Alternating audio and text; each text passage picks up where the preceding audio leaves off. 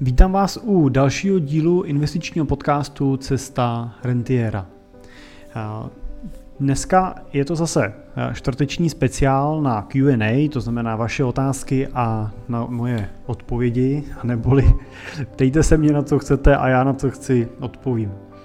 Děkuji, že vaše dotazy posíláte. Pokud máte otázky, které byste chtěli diskutovat v rámci podcastu, tak neváhejte napsat na webových stránkách eh, cestarentiera.cz najdete hned nahoře formulář, kam můžete svoje dotazy psát a já se pokusím je zodpovědět postupně. Eh, dneska mi psal eh, posluchač Honza a Honza měl takový zajímavý, ne úplně investiční dotaz, který bych rád rozebral.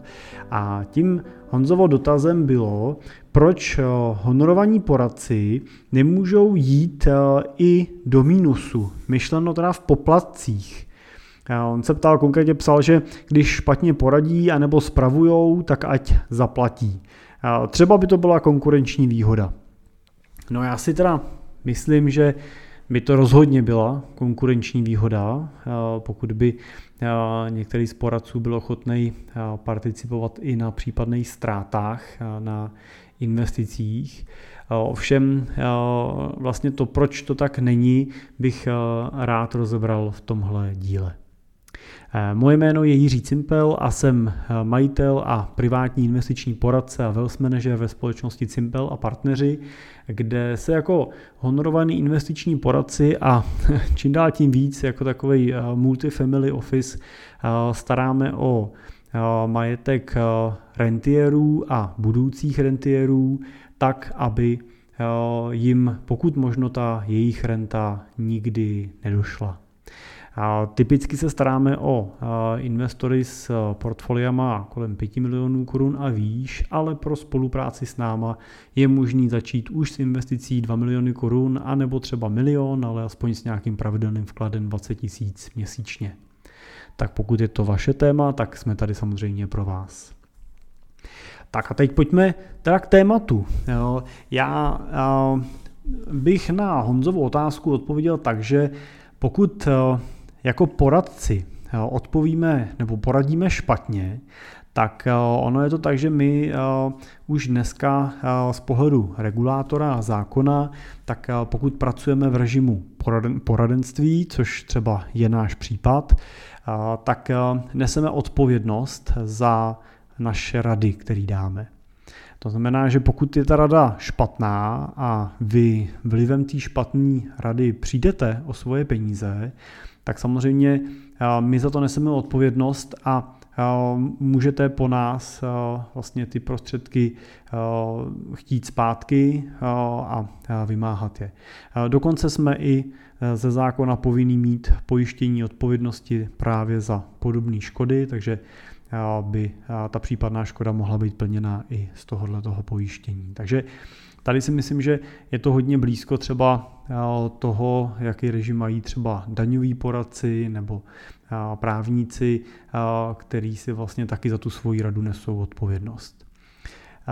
Pozor, je dobrý říct, že tohle neplatí úplně obecně napříč finančním poradenstvím a neplatí to úplně obecně u všech finančních poradců. Je totiž potřeba rozlišit, jestli ten váš poradce radí anebo pouze zprostředkovává. Ten režim rady není úplně běžný, ale myslím si, že jako zcela typický je v kategorii honorovaných poradců. Pokud ten váš poradce pracuje na honorované bázi a za to jeho investiční poradenství mu platíte nějaký honorář, ať už je to nějakým servisním nebo výkonnostním poplatkem nebo nějakým poplatkem z objemu té investice, tak zcela přirozeně vlastně je v režimu poradenství a poskytuje vám radu a za tu nese odpovědnost. Pokud ale se jedná o proce provizního, tak tam ne vždycky, to určitě není, není nedá se říct, že by to platilo ve všech případech, ale pořád ještě ve větší části případů ty provizní poradci poskytují tu službu takzvaného zprostředkování, to znamená, že ve veškeré dokumentaci se většinou dočtete, že vám zprostředkovali investici, kterou jste si vlastně přáli a v podstatě jste přesně přišli a řekli jste, že chcete nakoupit fond ABC u společnosti XY a oni pouze vlastně zprostředkovali ten nákup, to znamená zprostředkovali vám otevření třeba investičního účtu a vypořádání toho pokynu. V praxi to tak samozřejmě není.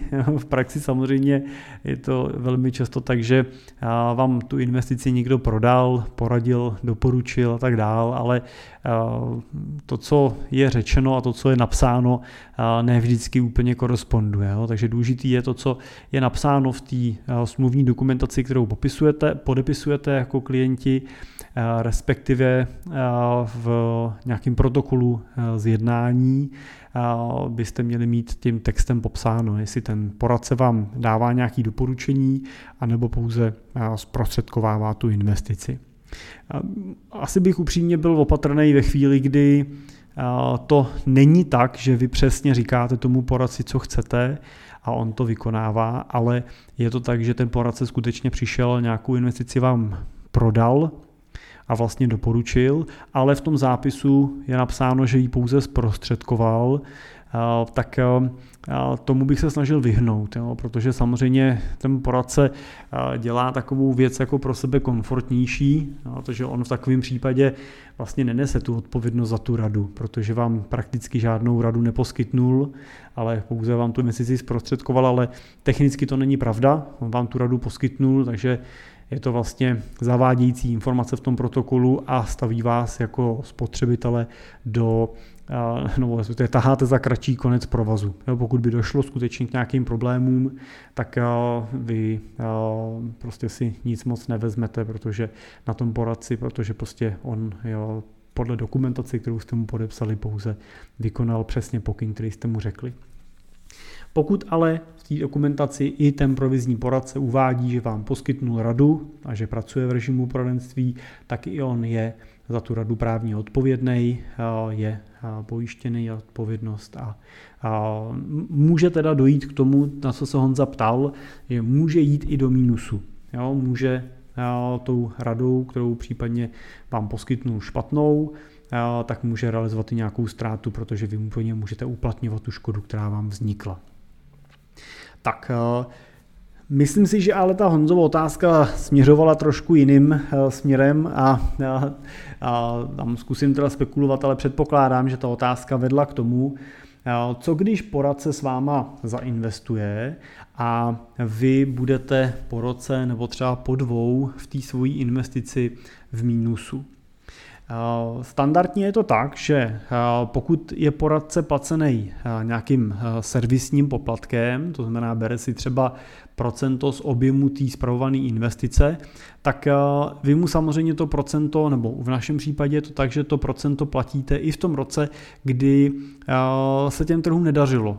Jo, řekněme, že prostě skutečně došlo k poklesu, vy jste na portfoliu minus 5% a, a součást toho poklesu teda je i zúčtování toho servisního poplatku vůči honorovanému poradci. Pokud používá poradce model výkonnostní odměny, které my používáme taky. Kombinujeme vlastně potom to, že je ta servisní odměna menší a k ní se přidává teda odměna výkonnostní, tak pak je to tak, že v tomhletom negativním roce, kdy se trhům nedařilo a klesaly, tak vy sice zaplatíte nějaký menší servisní honorář, ale ten výkonnostní poplatek neplatíte. Výkonnostní poplatek byste platili až ve chvíli, kdy to portfolio dosáhlo nějakého svého nového maxima vlivem teda růstu, ne vlivem vašich nových vkladů peněz. Takže pokud jste vložili 10 milionů korun a přišel 5% pokles a portfolio kleslo o 5%, tak performance fee neplatíte. Pokud to portfolio v dalším kvartále vyroste zpátky na 10 milionů, tak pořád výkonnostní poplatek neplatíte, protože jste nedosáhli toho nového maxima. A až ve chvíli, kdy to portfolio přesáhne těch 10 milionů, ten váš vklad a vyroste třeba na 10 milionů 500 tisíc, tak teprve z těch 500 tisíc platíte ten výkonnostní poplatek. A těch 10 milionů 500 tisíc je určený jako nový maximum, takže další poplatek platíte zase až když ta investice přesáhne hodnotou těch 10 milionů 500 tisíc, tak z toho rozdílu nad tu, tu hodnotu.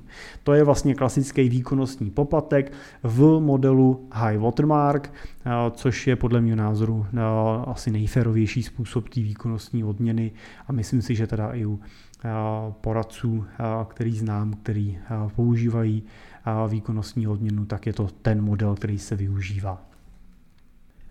No a teď teda proč když si ten poradce účtuje tu výkonnostní odměnu směrem nahoru, proč teda nemůže tu odměnu účtovat i směrem dolů? To znamená, proč, když by došlo k poklesu toho portfolia na těch 10 milionů 500, tak proč na té ztrátě nemůže ten poradce participovat?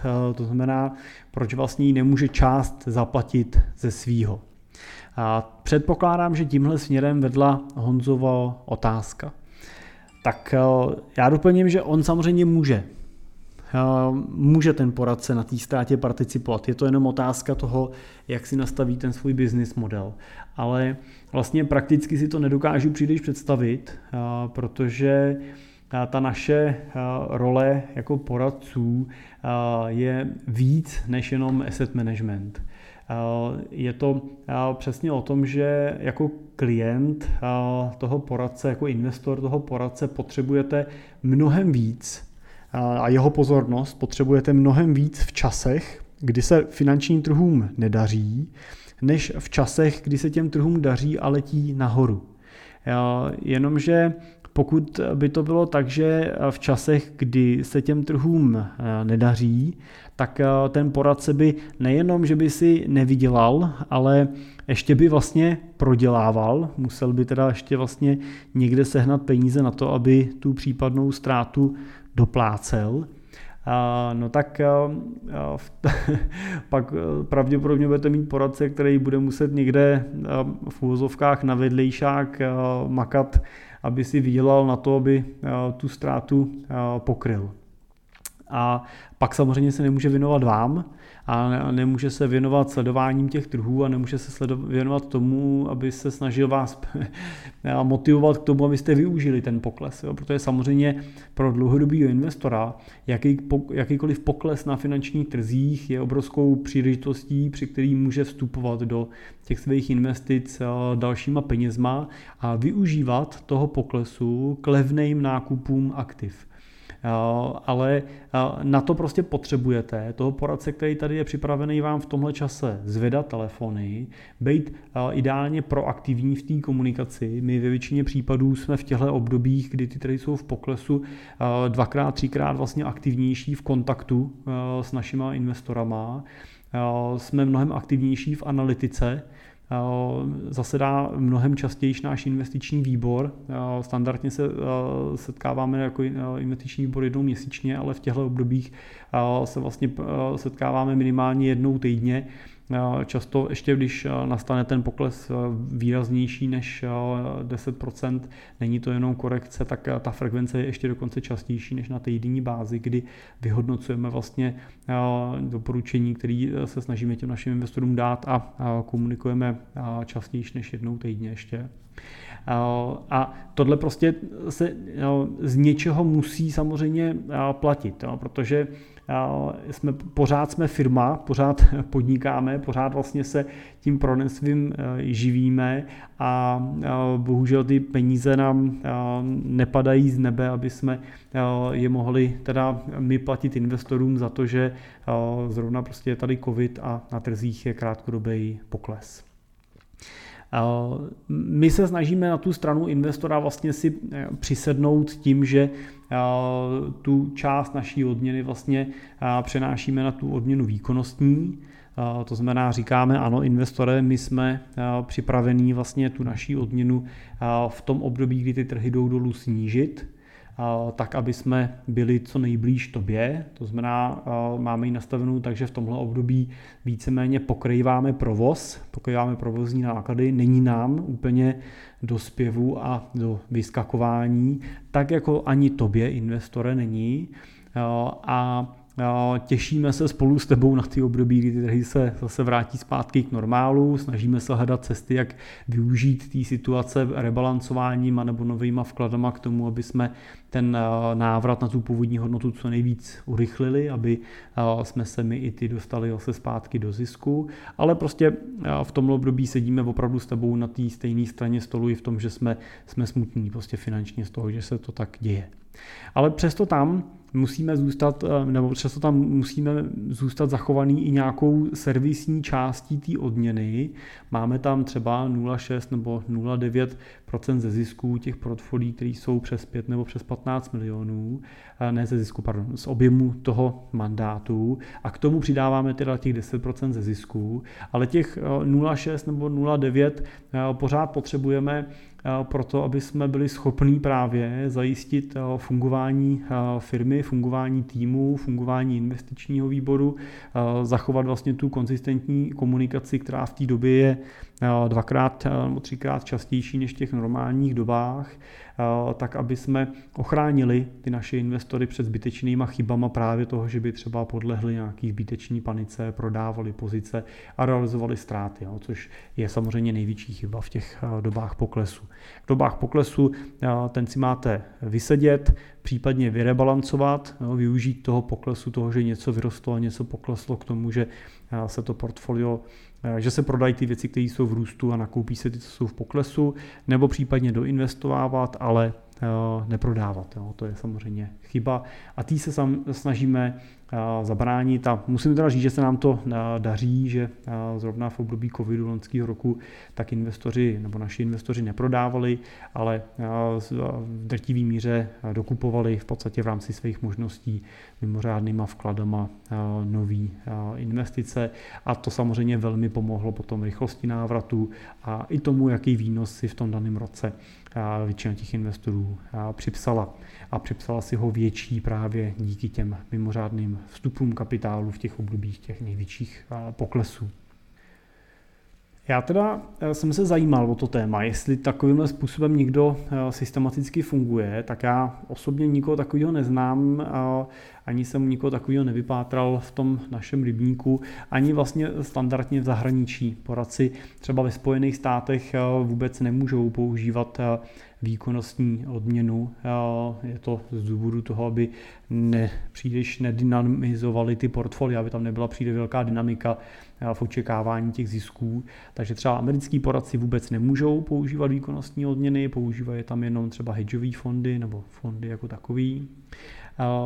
V Čechách je využíváme, dá se nám to vůči tomu investorovi fair, právě tím, že se přibližujeme té jeho situaci.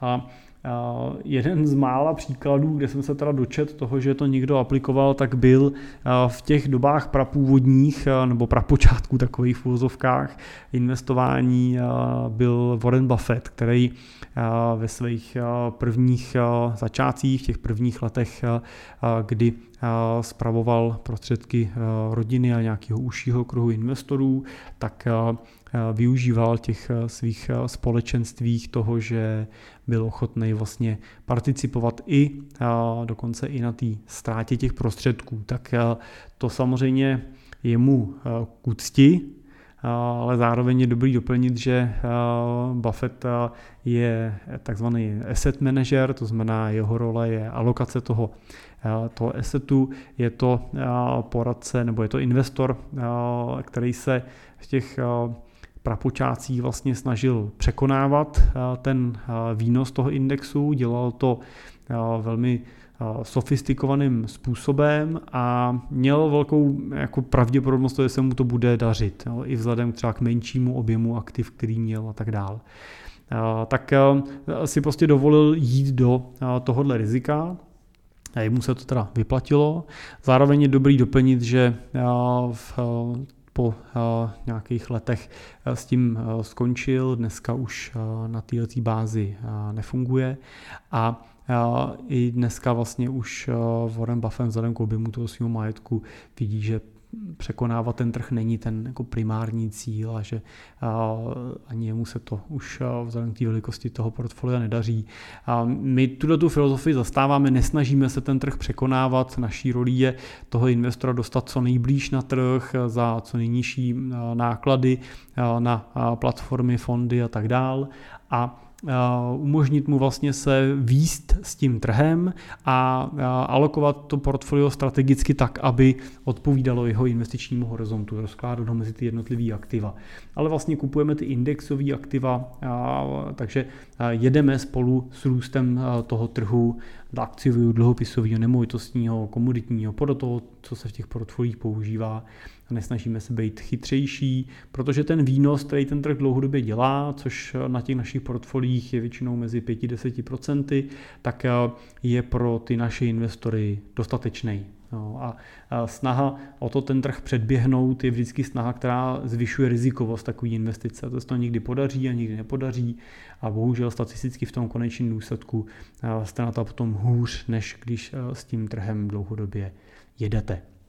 Takže i proto vlastně my se nesnažíme vlastně být odměňovaný za ten, za ten asset management, protože my opravdu řešíme primárně tu strategickou alokaci, bezpečnost té investice, řešíme investiční plán toho klienta, řešíme to, aby měl možnost dlouhodobě čerpat rentu, aby mu nedošly ty peníze, aby mohl čerpat i v období, kdy ty trhy budou v poklesu a nemusel prodávat žádný svoje aktiva v poklesu. A to, to je vlastně ta naše role a samozřejmě primární roli je úspora času toho našeho a pozornosti toho našeho investora. A za to vlastně my dostáváme naší odměnu a ta není vždycky přímo závislá pouze na výkonnosti toho portfolia. To je skutečně, my pracujeme i v dobách, kdy trhy klesají. Nemůžeme jako medvědi zalíst do nory a hibernovat a čekat, až se to zlepší. Naopak ten investor nás těchto časy potřebuje co nejvíc, takže i tomu je ta naše odměna přizpůsobená a nastavená.